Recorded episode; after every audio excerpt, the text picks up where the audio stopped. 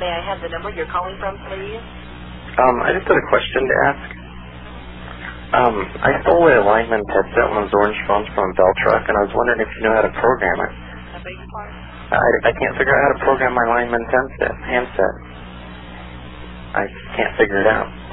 And do you know how to program those? Or do you know? Do you know who who I could ask? Who do you work for? Huh? Who do you work for? Oh, I'm just a kid. I stole it out of a Bell truck because he left it parked. He left his Bell truck parked on the side of the road and unlocked it, and I stole it off of his Bell truck. Hello. Yeah. So do you know how I could how to program them? Do you know what all these buttons mean?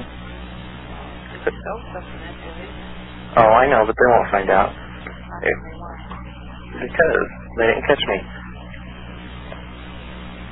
But do you know like um what all these buttons mean or anything? Uh, do you know if there's any Circle K's open around here? I'm out of blueberry bubble tape. Oh. So you can't help me? Do you know where I could go to find out about the phone? You can call the phone company. Oh. Could you connect me? I don't know the number. Yes, one. Local company. Oh. Well, can I talk to your supervisor and ask her? Okay.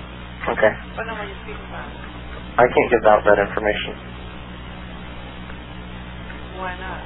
because it's, it's unlisted. That has nothing to do with being unlisted or not.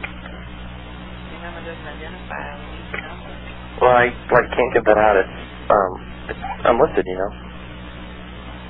You, you might star three to me or something. Huh? You might star three to me. I can, I'm an operator, sir. I don't star three.